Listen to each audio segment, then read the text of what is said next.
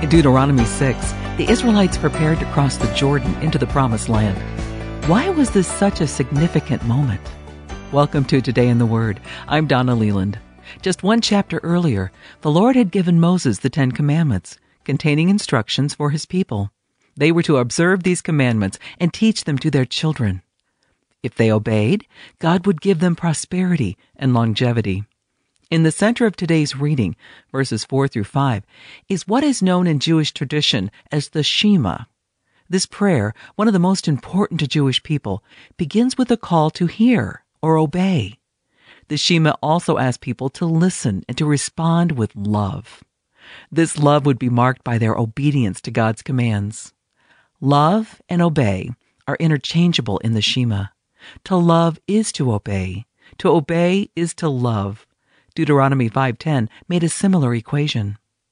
Loving God means more than just a feeling.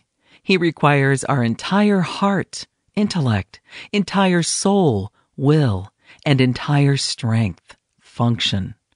Today in the Word, we hear these familiar words in Deuteronomy 6 5.